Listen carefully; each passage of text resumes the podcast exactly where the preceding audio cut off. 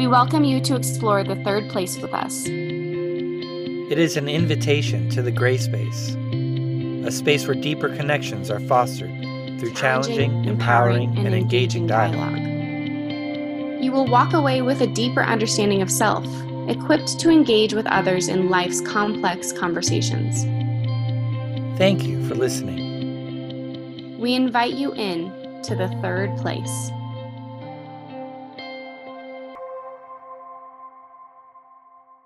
Well, hello, everyone. Welcome to the Third Place podcast. My name is David. And I am Mary Allard. So good to have you here, and I hope you all have had a good week. Happy Tuesday. This topic that we're about to dive into, we think is probably the most important topic in this time. And really, it's because we've we've realized, and I think this is like a, a known fact with everyone, is that the world right now is just a, a place with such heightened emotions. I mean, you name it from COVID to how that's affected you, whether, you know, it's just that you've lost a job or you've had grief or loss as a result of it, or just loss in the way that the what normal used to be for you. And now school, kids going back to school or doing homeschooling the use of masks and what that brings up for people and how uh, how people are responding to this change, politics, uh, the upcoming election, and then just like your own personal response to all these stressors and shoot Mercury retrograde. uh, no the, the list sight. is yeah the the no end in sight like I mean, when I think about heightened emotions, just regular life has these ups and downs of emotions, these peaks and valleys. And, and so even in normal times, there are these emotional milestones or life events. Like I have a friend of mine that's getting married. And so what's supposed to be this ultra joyous occasion and, and, you know, preparing for a wedding is always stressful by itself. But now we add in COVID, and sometimes the wedding does it need to be delayed? Can I invite all the people I really want to invite? No one can really dance, but we want to still stop and celebrate.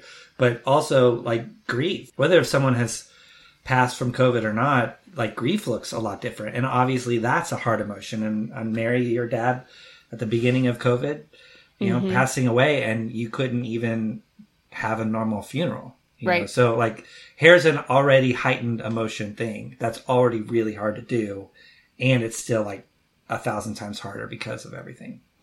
Yeah, and and so we feel like there's just everyone's coming from this heightened state and so we want to talk about sort of the the human response to being in this state and how exchanging and conversing and relating with others what our human response or knee jerk response is and then we want to break down like just some ideas and tools that we've discovered over time that we think could be helpful in preparing for for conversations that are already coming from that intense place and and making it more of a productive approach and that by thinking about something prior or by preparing for it we're not going to just add f- pain to some experiences or exchanges that might already have an essence of pain Right. Well, and it's the the thinking about it. You know, the the reality is that the way our mind works and the brain, the way our brain is just wired to work, is there is an emotional part of our mind and there's a logical thinking part of our mind, and the reality is they don't really talk to each other very well, and so. You know, when we have any kind of emotional response, it immediately gets into a fight or flight situation, and it's it's really about survival and and how we evolved as humans. And the logic part is there to to really think through things. And when we break down uh, a fight or flight moment usually whatever's the trigger the fear when we start to break that down and actually logically pull it apart there things aren't as bad as what the emotional response tends to like knee jerk to do Right. Well, and the inspiration behind this conversation was like we've all seen these viral videos going out, or a lot of the news has been has covered exchanges at places of hospitality, the coffee shop, you know, since we come from coffee and tea backgrounds, beverage backgrounds, and whatnot, this has been something that has been a topic that is happening daily where it's like, wow, you know, customer service staff and otherwise are on the front line right now. I mean, anyone on the front line right now is is in this place where they are the heightened emotions are there and we're seeing exchanges go sour really really quick over something that might be what you would consider if you like it's like every time you have a fight with someone afterwards you're like like how many times have you been asked like oh well what was your fight about with your with your partner and you're like oh gosh it was so stupid. Like the start of the fight was that maybe she didn't put something in the fridge right or like something so it could be so silly. And i'm not saying this is the case across the board but really a lot of these exchanges i think are starting from something pretty uh, small on the surface but that's because there's so much under the surface right now that's happening that is maybe not being acknowledged but is being displaced as as something else Right. Well, I, that's such a great way to think about it um, because usually that small thing, it's not ever about the small thing. It's about pulling the onion apart and really there's this other thing that's underlying and then yeah i mean sneezing the wrong way all of a sudden starts a fight right so that larger thing created the scenario where any small thing triggers the whole right uh, response so the problem that we have right now is we've got so many of these tensions that we're all living through without an end in sight, like we just said. And so for so many people, probably you and I included, a small thing can trigger something out of what'll seem like nowhere. Yeah, what tips the scale or what starts the avalanche sort of thing. Like it could be, it usually is something so little. And mm-hmm. like, so from my experience, you know, I've been in leadership roles and I ran a small grocery store and then I ran a coffee shop and a tea shop and a juice bar and whatnot. So this is something that I was exposed to diffusing little miscommunications or minor conflicts date on the daily in as as a leader or a manager in this situation. And you know, one of the things that I recalled like everyone always says the customer is always right but really, I think it's more that the customer just wants to be seen and the customer just wants to be heard. And this conversation, I'll probably be speaking mostly from the lens of, of that perspective because that's where my experience lies. But I've found that there are some some ways to help both parties feel acknowledged and not only diffuse situations, but actually walk away feeling a sense of connection or understanding and that there could be a, a productive result to something that feels so unproductive at first. And I just really love this conversation because I, I think that if we could all feel equipped with just a little bit of compassion finding tools, then there would be a lot less news to be shared. Mm-hmm yeah, I mean, for, for me, knowing that fight or flight is an emotional response that is so easily triggered has been a tool for me. Like, if if I react to something, I can see it, and then I can immediately acknowledge, like, oh wait, this is fight or flight kicking in. I've been able to learn that that's now a trigger, which gets me out of it just as quickly as it gets me in. Like when I see the fight or flight in me, I know it's like the awareness of it allows me the tool to like pause and then get get the logic part of my mind active again. How do you recognize you're in fire flight? Hmm. Well, I can feel it. I mean, I can just feel it in my body. I like I turn. Don't you? Don't you red. turn? Turn. Well, but also, I don't you check your blood pressure sometimes too?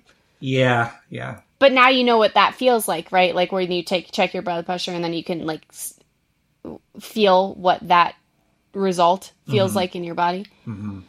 Yeah, it's like the phrase "I can feel my blood boiling." Like that's what it feels like, right? It just Le- legit. Like oh, wow. that's where that phrase come came from. Absolutely. So it's like heat. It's heat, and it's just pressure. Yeah. Yeah, and so then that that triggers you to to like get into a logic space and being in a logic space helps you be out of a somatic space? Um, I would say what what it does is when I feel it, I know I need to like probably shut things down. I think the most ideal and what I probably need to work on is when I start to feel it is like, hey, I need to go step outside and just take five minutes and, you know, walk or do jumping jacks or clench my fists so I can get that energy out in some physical way. So that would be the end goal. I said where I would say that I'm at now is I at least can acknowledge it and I know that I probably just need to stop talking, you know, and not add any fuel to the fire of that particular conversation. What's cool is that that's actually like a still like a little bit of a, an action. Res- it's an action response, not a, a flight. You're like taking action to do something you're not submitting to it you're acknowledging it and then doing something even if doing something is that you made a choice to do or say nothing mm-hmm. yeah and i'll still say or do something but it's like after the scenario's over and then i have people that i can trust that i can just like blah this happened i'm so mad and then it yeah. like that whole external processing i can just process with someone and i don't need them i don't need a response i just need to like ah, this sucks, you know, and yeah, kind of vomit emotionally with someone. You know, when I was a barista or a manager, I used to tell people that you would see the worst and the best of customers within a 5-minute period because I I feel like especially if coffee is part of or a beverage in the morning, a warm beverage or going to the place is part of your routine and your self-care, there was usually like a sense of the person was somewhat in a stress state when they first came to you when they were ordering. Plus, there is, I mean, caffeine's a drug. Like there is a drug at, at hand in this story. Mm-hmm. But they would likely be in somewhat of a stress state because they had yet to have their routine. And then just in the transition from them ordering and maybe being like really flat with you or or not themselves then in the first sip like it, it was crazy to see the shift in from stress to euphoria. And that was like to see that spectrum within 5 minutes of people always fascinated me. But with that being said a lot of the conflicts that would happen would be in the ordering process more in the ordering process than in the receipt of the drink because this person was maybe in a state, the stress state is fight or flight. So there's, you know, that presents with foggy thinking. I mean, you also haven't had your caffeine. And so little miscommunications would happen every single day. And one of my friends who runs a coffee shop right now, they have to offer how much the tip is because it's a no touch screen they have to say, okay, would you like to give a tip, which is already a little bit of a sensitive subject to begin with. And then that customer's put on the spot because otherwise you can like kind of secretly not give a tip or give a little tip or whatever. There's a whole like moral exchange going on there. You can, you know, and um, now the the barista has to ask and and then select it for them and this barista didn't have an option to select what the customer had requested. It was like a very specific percentage. And so she did the closest to it, but didn't ask permission. And that blew up into a massive moral issue between the the staff member and the customer that was ordering saying that they felt violated and taken advantage of for what ended up being 11 cents. But I use this example because to me this is exactly what we're talking about. It's like what tipped the scale for for this customer.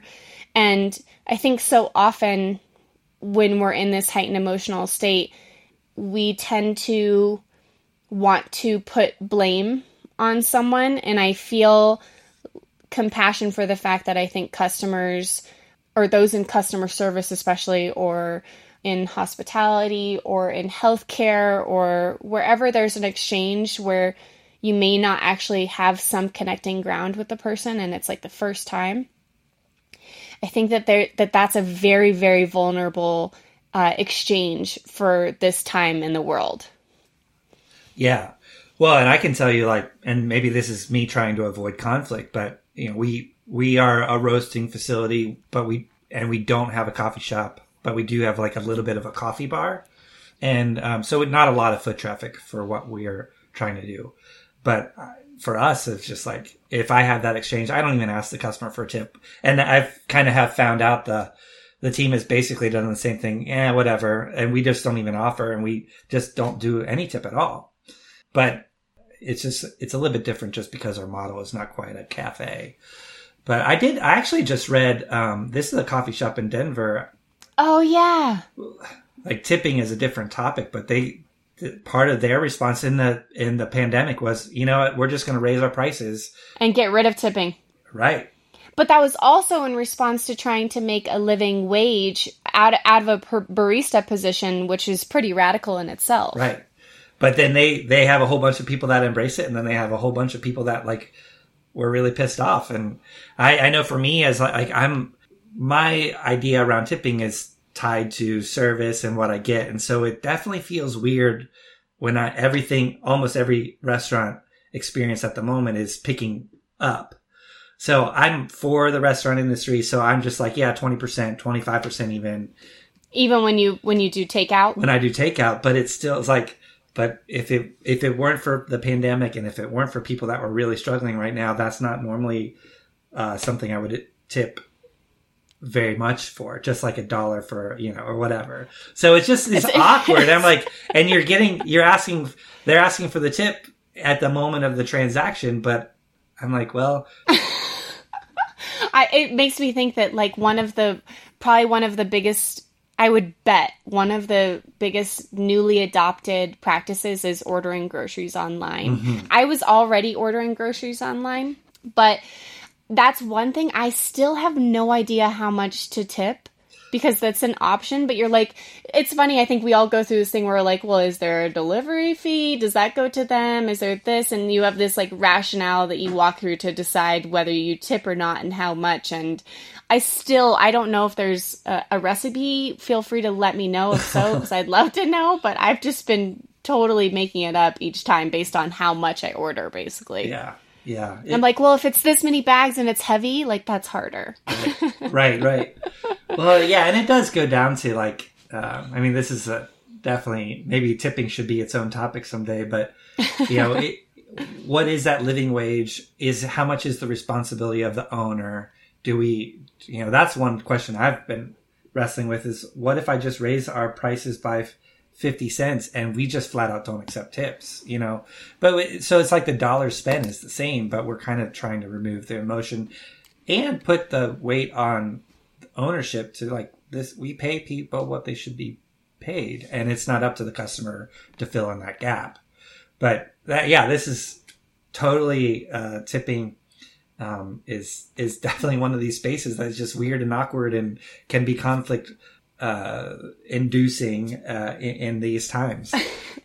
yeah. So, like, really, what we're trying to get at, though, too, is just that every time um, we are faced with an exchange where maybe each person is coming from a different perspective or likely that's so often i mean that's what the, the third place for us is like okay living in this dualistic perspective, living in a bipartisan political scene, and also like even the act of wearing a mask or not is like making a stance. At least that in some places that's definitely making a stance, right? So there's all these examples right now, and there were already there's already an undercurrent of other examples of dualistic things. So there's these exchange all the time where you are meeting someone and you don't know where they're coming from or where you're coming from and what are like quick ways for you to potentially there's going to be no avoiding potential conflict and instead just being prepared to find empathy, find compassion and be able to meet someone where they're at. And one of those things that I like has been one of the biggest mantras for me is remembering that when conflict comes my way or a miscommunication happens, um, I remind myself this is not mine or this is not mine to own. And I think it's so easy for us to internalize when an exchange happens that feels negative or ucky in some way to feel like we had a role in that or that their perspective of what's happening or the presence that they bring is a reflection on us. Like I'll give you a quick example. My husband is one of the most amazing fathers and he's very detail oriented. We're both very detail oriented. So, you know, on many occasions we're like we're great business partners when it comes to having a rental property.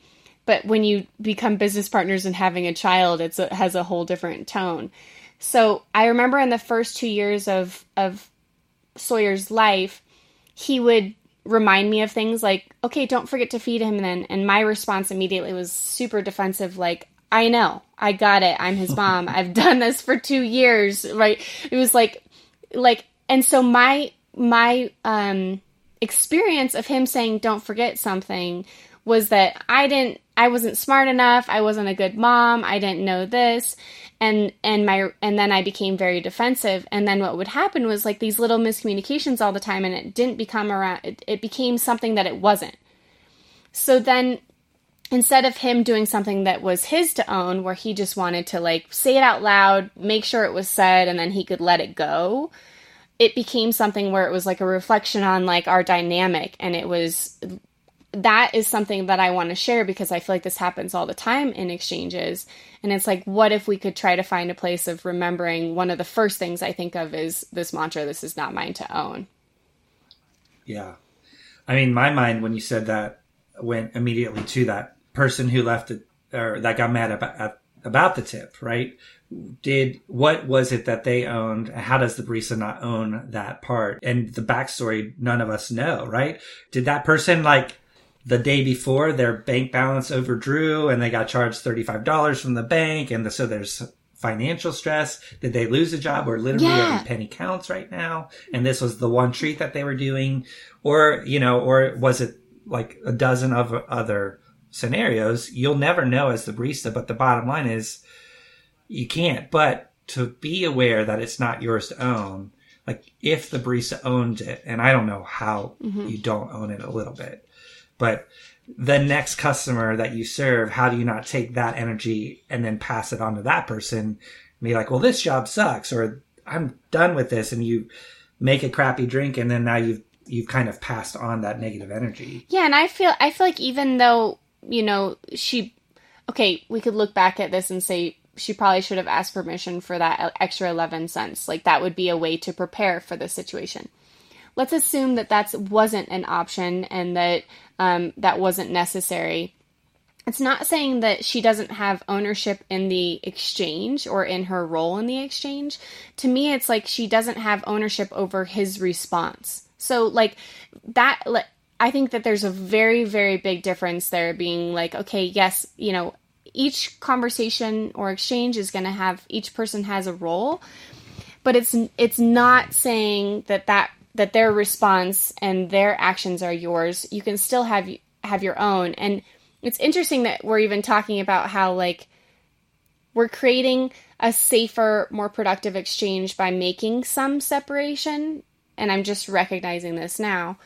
But that there's something really powerful about realizing that you're separate from someone's response. And then coming from that place are all these amazing empathy tools mm-hmm. that can mm-hmm. happen in a very quick way because I feel like a lot of these exchanges usually are not with people that you're very comfortable with or familiar with and they're not your friends or your family and so that's what I really hope to equip people with.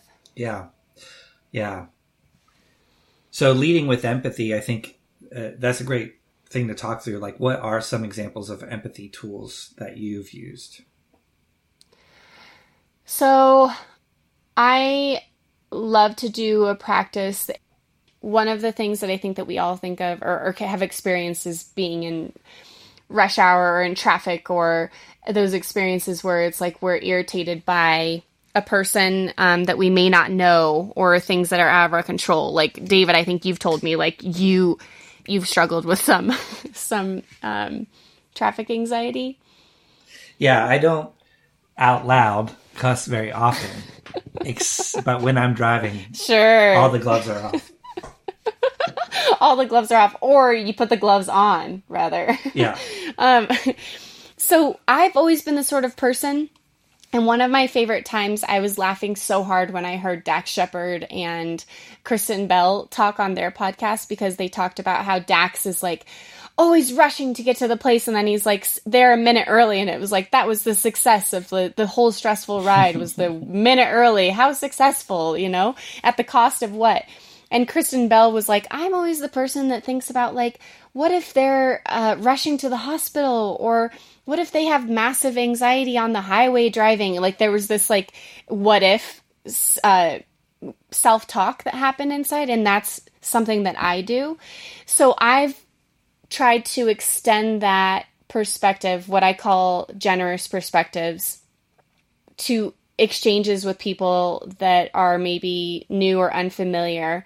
And in the customer service perspective, I always would teach my staff to try to think in that way too and that helps you find the empathy or help you helps you to realize just like what you were saying it was like what if he just lost his job and that 11 cents was what what tipped the scale or like what if this so i feel like that practice of asking yourself what if um, helps you have a generous perspective and it's actually a tool i learned in couples therapy or reiterated in couples therapy at one point too because it was helping you to remember that everyone has a mother and has a father in some capacity and was a baby mm-hmm. at one mm-hmm. point. Mm-hmm. and it kind of speaks to like what if you could think like man like if that's the truth that they are just lovable i don't know. It helps you it helps you sort of soften soften your edge and and lead with generosity. Yeah.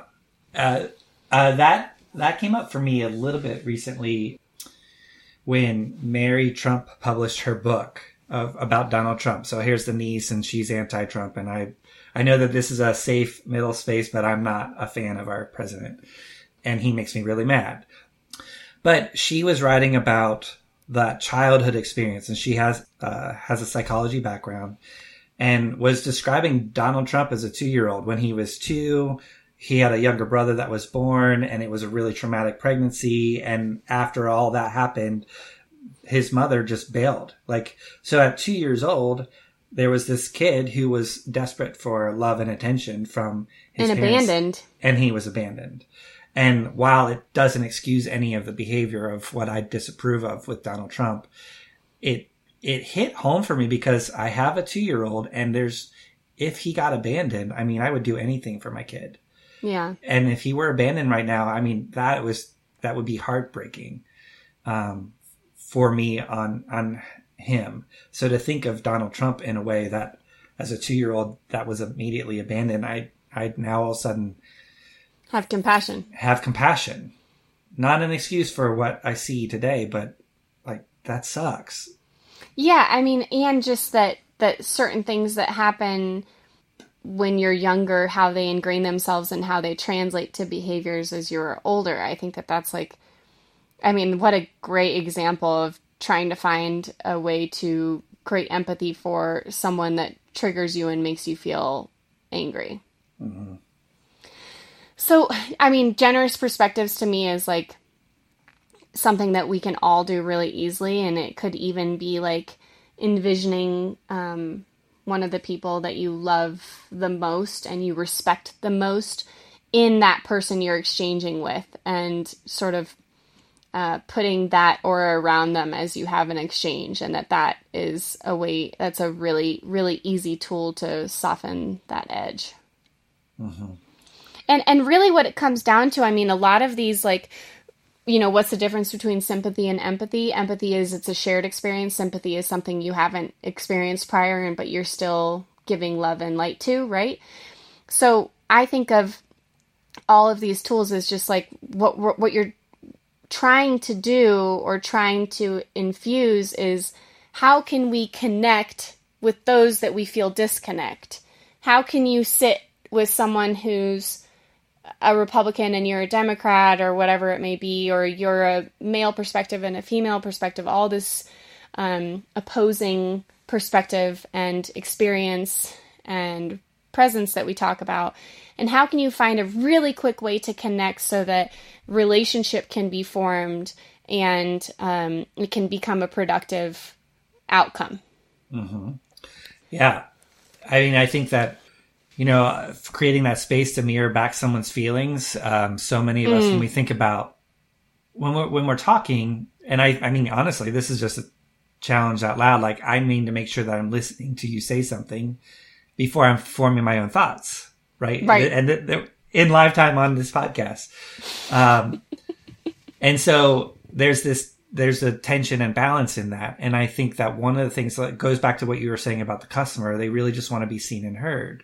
So connecting and mirroring back, and like we've probably all heard this listening tool when we're in a dialogue with someone, you know, someone says something to, to us, a great way to mirror back and connect with is, oh, what I hear you saying is. And so that forces you to, to be listening to what the person says and probably clarifies what that person was trying to tell you in the first place. Yeah, I, I feel like that was like one of the first tools that I learned in communication was like, yeah, what I hear you saying. And I I started to hate it because it felt so like you were being a psychologist or like that there was like a mm-hmm. I, there was like a, a, like you weren't on Evie grounds. It was like, oh right, I hear you saying, and it, like especially when you start to like practice it, then you hear everyone doing it, and you're like, okay, like you're you know. So yeah, it's almost like it was like a pretentiousness that came back at it, and so it was like a passive aggressive way right. to say it or something. Yeah. So when my mom, who has her master's in social work and and worked um, for many years as a hospice social worker, she taught me a different way, which mm. I've you I've loved this, and it's just two words, and it's so easy. And now every time I say this to you, you're gonna be like, oh, okay, uh, she's doing the same thing. she's psychoanalyzing me. I start sentences with "I wish," um, and and I say like to me, by starting a sentence with I wish, it's like I'm commiserating with you because I also wish it could have gone this way. So, like, in a customer service exchange maybe i i would be like i wish i could have done this for you or i wish that it was different here and then to me that was my way of saying like i hear you and i connect with you i actually understand that you're pissed and i wish i could do something more about it but it's not that I'm disowning that I can't do something about it. It's just saying I wish I had greater tools or the the situation allowed me to and it felt like a way of saying I hear you and I see you and I actually get it. And then when they knew I got it, it then they felt like I became human again. Right, right. Yeah, I mean that that that's come up for multiple times with me about just masks. Like I, you know, here here's the policy that it, it's from the government. We enforce it that oh you have God, to wear a mask. So true. But what's and and you know, we have had some customers like, ah, I hate wearing masks. And I'm like, I do too. Like like I'm with you on this. Yeah. Uh, you know, so yeah, I wish we didn't have to wear masks too. right, exactly. But you know, but that can fo- that can follow by a but. There can be like a a second layer to it where there is the the letdown, but it, it starts with like a I get it, mm-hmm. and and that's because connection is so at the core of just love and relationship. Like you know, would they say? You know, when you're bitching about something, but you're bitching about it together, you're experiencing, you're actually not experiencing hate in your bitching. You're experiencing love because you're sharing in what you're bitching about with someone. Right. That's actually the thing that is it honestly breaks my heart with our current political climate is, you know, one side's patriotic and the other one's not. It's like, wait, no, we're all patriotic. Like what why did we lump ourselves in these two different boats? Like I think we all want the same things. We all want really good education. We all want living wages. We all want a middle class.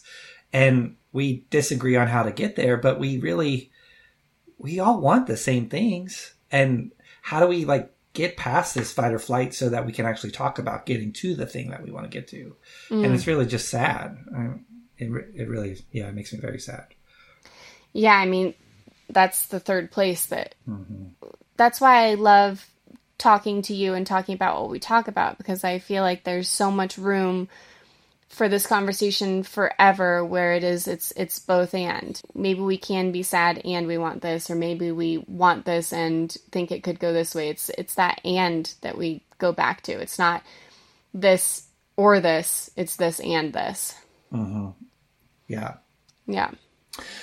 You know the last episode we brought up you know, learning about yourself and, and the different personality tests. And I, you know, we talked about how Myers Briggs is um, my favorite. I, I loved for me just the breaking down of thinking and feeling. And we even brought this up a little bit earlier today or in this episode of there's this emotional space and then there's this logic space. And as people, we tend to gravitate more in one or the other. But that whole listening exercise, uh, a friend of mine is a psychologist, and when she was in college, she taught me this trick. Like when you're listening, you can kind of hear how the other person processes information. So when they're talking about, hey, this thing happens, and I really think that blah, blah, blah. Well, okay, that's a cue that they could be more of that logic space. So in response, if you ever, if you said to that person in exchange, like, oh, wow, what I hear you say is that you feel that. And if I use feel instead of think, that person will be like, no, you didn't hear me at all. Like I'm, you know, and so we always use think or always use feel. And if we interchange them, then we kind of play well in both worlds. But very rarely do we exchange those. And then if you respond with the opposite, then that can also be kind of this trigger. Mm. Yeah. So, like in that, uh, one of, you know, how there's that big masterclass um, website where some some of the highest expert or most esteemed um, people in different topics have mm-hmm. come on board to share different classes. I saw how one of them was speaking to something that I learned about in in the my sales time in sales is that one of the tools that you can use is to like in in negotiation, which I feel like what we're talking about is there's like a little bit of a negotiation going on here is that you can echo out the last couple of things that someone has said. So that could be the, you know, we talked about I wish. If you're hearing, thinking, and feeling, it could be as simple as echoing some of the same words that they had used. And so a lot of this is is really easy and I would say like try not to be an expert at all of these things because then I don't think you are doing conscious listening. I don't think you are really trying to meet someone where they're at, it's more fabricated. It's like find the thing that helps you feel like you can find a way to connect humanly with someone so that they can see you as a human. And mm. what sits with you the easiest way? Is it the is it the the leading with empathy and really thinking about the grandma that you adore when someone's screaming at your face or or talking down to you? Or is it the the tact of like listening for the word think or feel? Like I just say like try to find one thing that really sits easily with you and and just play with it. Like just experiment. You know, I think uh, it just hit me one of the things that seems to be common, conscious listening, echoing back, even like there's a heat and exchange I was mentioning like, oh, what would be good for me is just like stop for a moment and take a deep breath. One of the things that's common in all of those is like making an effort to be present in that moment. Like just kind of like stop and be. And you know and that's something that we we talk about all the time as being present. But i think as a society as a whole and especially in a heat and exchange truly being present and aware of what's everything in that moment and not thinking about anything else would is kind of like the common theme of all of these little micro tools. Yeah i mean in in our podcast episode on presence, we did talk about though how presence finding tools can feel like more anxiety inducing. and and that's why I always get wary of like throwing all these out and saying like okay, like so what helps you be present? Maybe just like a like zoom in on one thing. Yeah. Yeah. And like for me, the thing that has worked really well, and then I've gotten positive reinforcement by having something go smoothly instead of the opposite when there was an exchange that felt threatening to me, has been that I wish statement.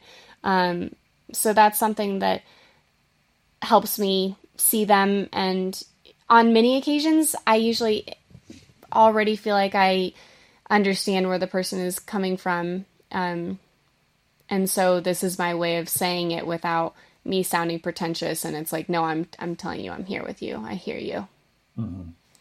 yeah so i mean all of these things are great but another thing that we talk about a lot is that it takes practice and it takes preparation and it takes thought. So i think like kudos to you for tuning in and even listening to this because this in itself is like you're making space for this for thinking about this and conversation. And if just for that dayenu you know and go back to dayenu means like that's enough. Um, that's one of my favorite phrases. Like if just for this that's enough. Um, and but in being prepared one of the things that I've used in the past and I'm if you have if you grew up as an athlete at all, um, you would do visualization practices. And did you do visualization practices with Boy Scouts? Um, no, I did visualization some in in music. Like if, if I was music. doing a piano, piano recital, I would envision what the end looked like or felt like. So kind of like the visualization um, is tied to like a performance, right? Mm-hmm. Mm-hmm. And I feel like sometimes conversations are a bit of a performance in a good way that like when you're prepared you feel like you can perform well you can have a, a an effective conversation so i have i used visualization when i was an athlete growing up and it helps to create your reality before it even exists so playing out all of these scenarios one of my friends he's even done something where let's say that you've had a heated exchange that went sour. And his name's Andy. You know Andy. Oh yeah. Andy is like one of my I, I consider him like a little bit of a life teacher. He's very grounded and connected. But um so anyways, he taught me that even you can heal some negative exchanges that you've had and reinvent your reality to prepare yourself for the next one by actually recreating the story through a visualization practice. Mm.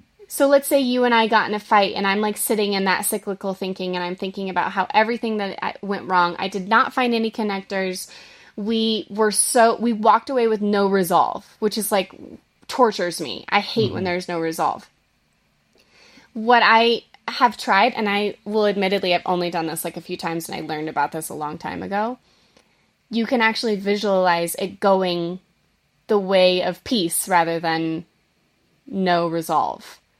And just completely reinvent the story and then prepare yourself, create that muscle memory for the next time you're in a situation where you feel that threat and you feel that fight or flight to equip you for uh, something that could be uh, more loving at the end. Mm-hmm. Mm-hmm. Yeah, I like what I like about this idea of being prepared is we're trying to engage both that logic and emotional part of the brain before anything happens. So, and then the muscle memory, like you just described, like, so if we have a muscle memory of what a good exchange or a heat exchange looks like that went really well, it immediately mm. removes mm. the heightened part of the emotion, like some anyway to where we can quickly, more quickly get to that logic space of, oh, this, I've, I've been here before. I know what this could look like if I want it to go really well. So we're, we are engaging cause both parts of that, our mind, because both parts play a role. Both parts are important parts of our, our being. Well, and that's probably why there's been so much conflict. And we always talk about this conflict is not the same, it's not synonymous with fighting, but there has been a lot of conflict. Is because it's just uncharted territory. It's mm-hmm. like you you haven't had the experience to know that you're safe in the exchange because it's the first time you've talked to someone about wearing a mask or it's the first time you've talked to someone about their perspective on homeschooling or sending their kid to school and the risk that that is. So that uncharted territory is like what makes you feel unsafe and you don't have proof that it is going to go okay. Mm-hmm. So by by doing the visualization prior and making up those scenarios, I think is really empowering. Yeah. Well, and I I like uh, the idea of like what is that one practice that you could do? Focus in on that. Start small, and then they can build on each other. One and and then two, like, I mean, we're talking about situations that are really big you know but if we learn how to do the small things and learn how to like see the small conflicts that we probably see every day and just start to create those habits around small practices if we can live this out in the small ways it does set us up for when the big things happen um, it, right. it's like yeah it's like learning you know learning how to do CPR on a, a, a dummy and uh, doing it uh-huh. over and over again is there to set you up for when you might actually need to perform CPR, then you're ready to go. Well, and don't you feel like a lot of this time right now is like maybe everyone needs a retraining because when you thought of when you said CPR, it's like yeah, you you re you do a, a training mm-hmm. again or you re up your certification for a reason because it's right. been a bit, and so I feel like it's like we're all in a place right now where it's been a bit maybe where you felt this maxed and this stressed and this triggered. And so it's like, what are the retrainings you can do to get yeah. yourself to a, a prepared state? Well, something that I've said over the last, I don't know, couple years even is, you know, I grew up thinking that you don't talk about religion or politics because those are hard conversations and they're they can be offensive or whatever. And I did not really, know that. I'm really starting to think that that's a mistake. Like those are ah. where, those are the conversations that we needed to have so that we have practice for when we have these harder conversations. Like I, that's I want to talk about racism. I want to talk about the gender gap. And you know, we've been trained not to have hard conversations. That's why I think so many people try to avoid conflict at all. Like we've at least that's that was me. That was my growing up experience that you're just no, those those conversations are rude. You don't want to have those conversations. I mean, I don't know where the conversation needs to go, but clearly we need to still have deeper, better conversations around this topic, and there's way too much uh, inequity around it. And isn't the safer conversation to be talking about politics so that we have the tools to talk through this because we've got to change that? Well, what was that in that Brene Brown podcast that we were listening to? She was interviewing the previous Surgeon General, and they talked about how like everyone's like, yeah, just put people from a very strong Republican uh, perspective and a very strong Democratic perspective in the room, and they'll hash it out. And it was like, no, that doesn't work. That hasn't worked.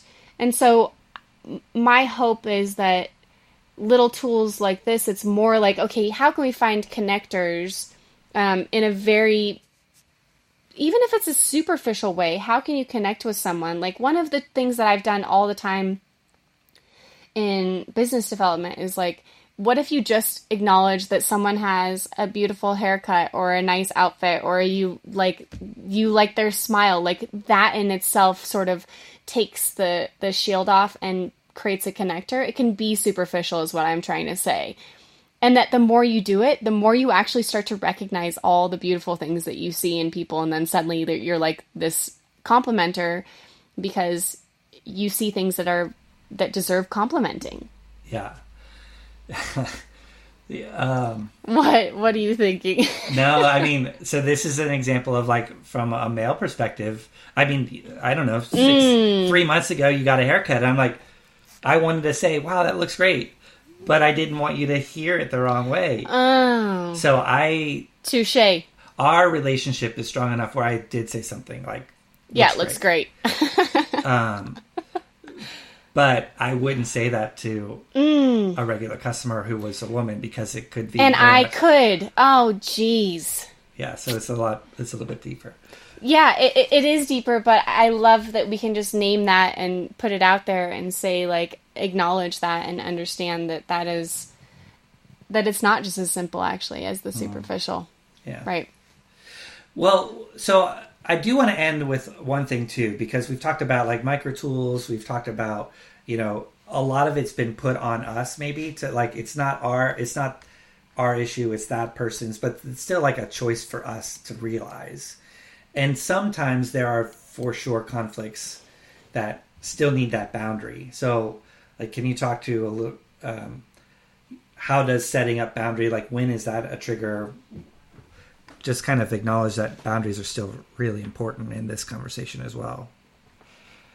Oh yeah, well that's something I'm still wrestling with too is when to know when to set boundaries you know because you can lead with empathy all the time just to be ran over right? Um so i would say like maybe it's just as simple as like when you've tried even the the rule of 3 when you try 3 times and it's still not landing and it's at the expense of your um of you then honoring you is also a practice in connection with self so i would you know, that's a quick way. And I think that sometimes there's exchanges too where you can actually make it worse by trying to connect because clearly it could be heightening their state of emotion. So I would su- encourage you to like take note of how your responses are affecting them and if it is just making them more fiery and more angry and more attacking and it's and it's like fueling this monster then that's when um, that's another sign of like no. And and in customer service that's usually like they i just want to see the manager right? That's like sometimes there's really a beautiful exchange that can happen where i think that part of just getting the manager is just the break of transition. Like i truly think that it's yeah of course then they feel like they're seen and heard and there's authority and that they're valuable and they're important and all these things. But I really do think that there's power in in these moments of transition, and that when you can encourage that transition, whether it's taking a pause, um, removing yourself from the situation, bringing someone else into the situation, or just cutting it out at, at all, that can be just as potent and I would argue also a productive experience for you to learn from and feel like, okay, there is a, still an outlet of safety. Yeah. Ah, well, cool. Well, this is definitely one of those topics where we want to keep the conversation going. So next week we have not one but two interviews.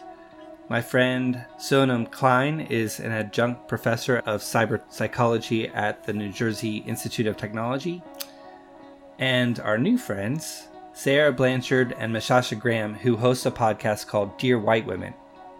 Dear White Women is a really great podcast, similar in in some ways to ours, where it's dedicated to helping ease into real and uncomfortable conversations around race and social justice. I am so excited for these interviewees and like this this topic we think is so important that we decided we were going to make it a, a couple part series because we hope that it's helpful. Yeah.